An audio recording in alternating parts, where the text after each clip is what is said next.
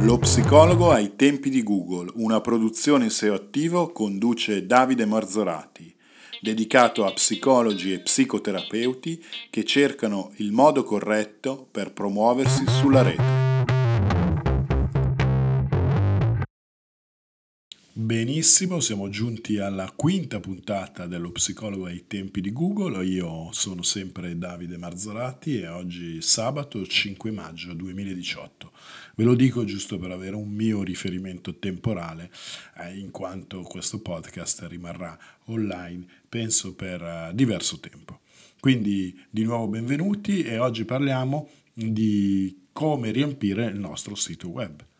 Eh, ci sono due aspetti che dobbiamo considerare. Il primo aspetto è quello relativo ai contenuti e il secondo aspetto è quello relativo alla struttura di navigazione del sito. Abbiamo detto nell'episodio 4 che il sito dovrà essere semplice, avere una home page che rifletta eh, lo stile comunicativo del lavoro dello psicologo, dello psicoterapeuta o del centro di psicologia.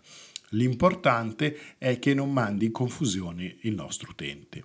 E trattandosi di un utente particolare, eh, nel senso che potrebbe eh, capitare eh, in un lavoro di uno psicologo di trovare dei pazienti che possono soffrire di determinate patologie che non aiutano certo in una scelta razionale, più il sito sarà semplice, ben strutturato, facile da navigare, con informazioni utili al nostro target, meglio sarà per la nostra possibilità di ottenere un riscontro positivo. Diciamo subito che il sito deve avere una struttura di navigazione dal mio punto di vista divisa su due livelli. Eh, due livelli che devono essere da una parte la struttura mh, di base, cioè a comunicare quello che sta alla base del lavoro dello psicologo, dove trovarlo, come contattarlo, eh, e quali sono le informazioni relative alla sua professione e alle specifiche aree di intervento. E questa deve essere una struttura base che molto probabilmente rimarrà immutata nel tempo.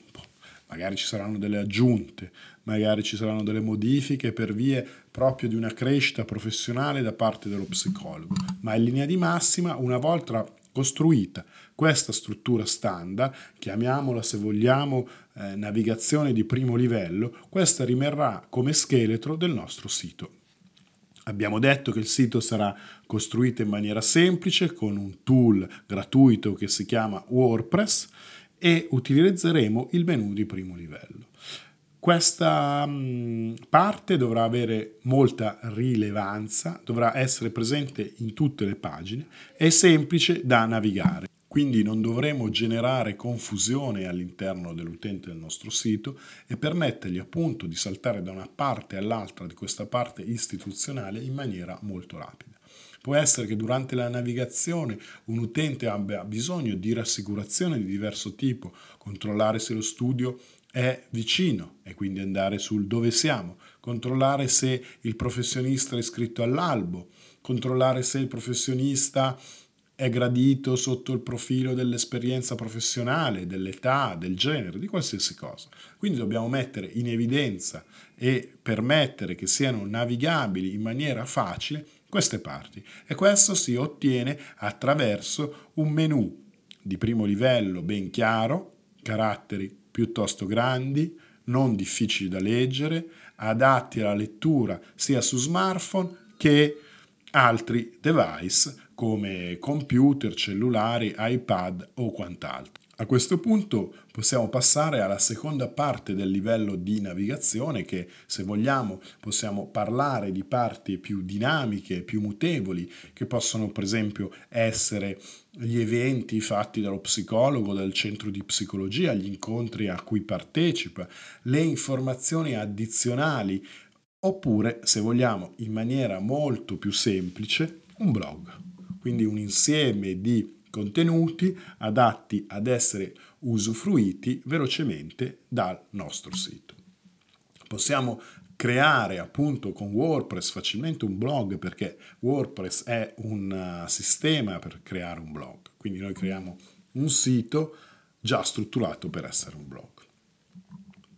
Se utilizziamo WordPress, a questo punto faremo una distinzione un attimo tecnica, cioè utilizzeremo le pagine così definite se utilizzate la versione italiano per la struttura di primo livello, quella principale, quella statica, e invece gli articoli per la struttura di secondo livello. Poi non è detto che questa distinzione deve essere chiara all'utente, ma deve essere chiara a voi o chiara a chi vi fa il sito, se volete lavorare in, su questa modalità, nel momento in cui andate a crearlo.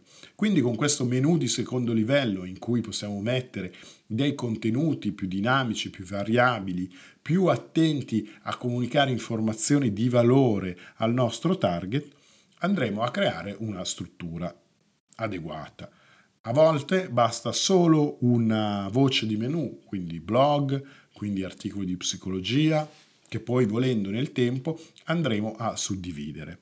È bene però, utilizzando la struttura di WordPress, fare attenzione rispetto ai contenuti dell'utilizzo di due eh, variabili che sono eh, presenti all'interno di tutti i WordPress. Una è quella di categorie, quindi sarebbe bene, prima di partire nella creazione dei nostri contenuti, avere una struttura di categorie di articoli. Quindi, ad esempio, possiamo decidere di, dividere i nostri articoli per articoli che trattano del trattamento dell'ansia e quindi ci sarà categoria ansia eh, rispetto a quelli che tratteranno delle depressioni che eh, saranno relativi alla depressione.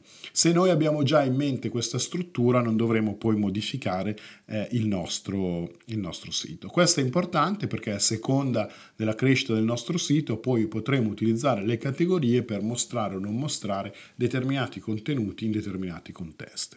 Detto ciò, che magari eh, non è chiarissimo, ma vi assicuro che è un buon punto di partenza, è molto utile utilizzare per ogni articolo i tag. Quindi dire che quell'articolo, per esempio eh, sull'ansia, parla di un determinato argomento, che ne so, i viaggi in aereo, la paura del ragno o qualsiasi altra cosa. Così all'interno delle categorie e comunque all'interno di tutto il sito possiamo avere una tassonomia, una semantica dei nostri contenuti. E laddove scriviamo tre articoli in dieci anni, questo ha veramente poco senso, quindi potete risparmiarvelo se il vostro scopo è scrivere tre articoli in dieci anni. Ma se scrivete un contenuto alla settimana, dopo due anni avete 100 contenuti e quindi potrebbe essere molto utile sia per voi, sia per l'utenza, sia per i motori di ricerca avere questo tipo di catalogazione dei nostri contenuti. Attenzione, io uh, ho un'attività che si chiama SEO Attivo e sono un esperto SEO per attività locali, però come vedete non vi sto parlando di tecnicismi. Questo perché ci sarà poi tutta una parte più relativa alla SEO, più relativa al SERP, più relativa a Google, ma non è questo il momento di parlarne. Dal mio punto di vista bisogna ehm, insistere su questo aspetto di creazione di contenuti, di catalogazione dei contenuti in modo che tutti possano avere le idee un attimo più chiare. Magari questo livello per te eh, è già eh, base, però sicuramente non per tutti gli psicologi queste informazioni sono così fruibili facilmente. Eh, quindi ritornando al nostro discorso degli articoli all'interno di WordPress abbiamo parlato di categorie e abbiamo parlato dei tag. A questo punto è molto importante utilizzare titoli adatti a descrivere nostra, il nostro articolo, il nostro contenuto, in modo tale che sia molto semplice per l'utente finale comprendere. Faccio una piccola digressione, poi parleremo del target in un'altra puntata, ma il titolo non deve essere scritto per voi, il titolo non deve essere scritto per il collega che sta a fianco di studio, il titolo non deve essere scritto per il professore universitario che ha curato la vostra tesi. Il titolo deve essere scritto per il vostro target e immagino che con una ricerca attiva di nuovi potenziali pazienti sul territorio, il titolo dovrà riflettere l'interesse di queste persone. Quindi a volte titoli non particolarmente scientifici, non particolarmente accademici, possono essere la soluzione giusta. Dipende sempre a, da, a chi volete rivolgervi. Un altro aspetto molto interessante rispetto ai contenuti è che i contenuti testuali su internet spesso non vengono usufruiti in maniera totale, quindi non aspettatevi che se scrivete mille parole in un articolo, tutti leggeranno mille parole. Piuttosto l'utenza tenderà a fare dei salti di testo. È importante dividere questi contenuti con titoli, titoletti, eh, bullet point, addirittura anche l'utilizzo dei colori o dei titoli, in modo da facilitare la lettura. La ripetizione all'interno di questi articoli di alcuni concetti chiavi è assolutamente necessaria e la possibilità di ottenere un'immediata informazione rispetto a dove e come contattare lo psicologo è fondamentale.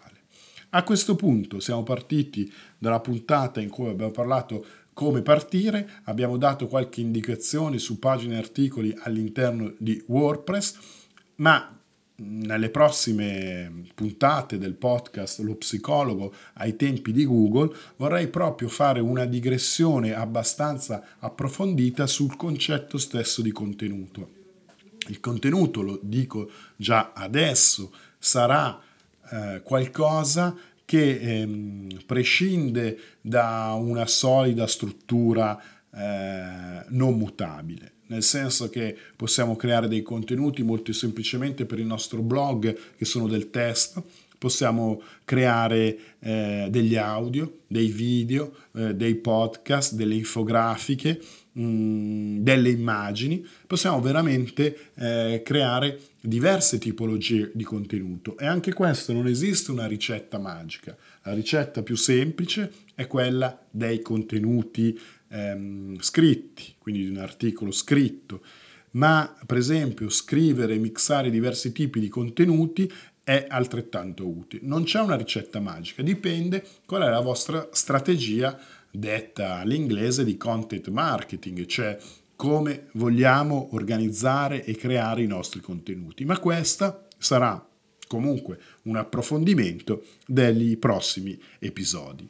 In questo quinto episodio spero di avervi chiarito come procedere eh, dopo aver creato un sito web, quale struttura, quali tipi di contenuti e nel prossimo episodio vorrei fare un piccolo approfondimento rispetto all'acquisto del nome di dominio che ho accennato nell'episodio 4 ma voglio dare alcune mm, delucidazioni maggiori, approfondimenti per quanti possono essere interessati.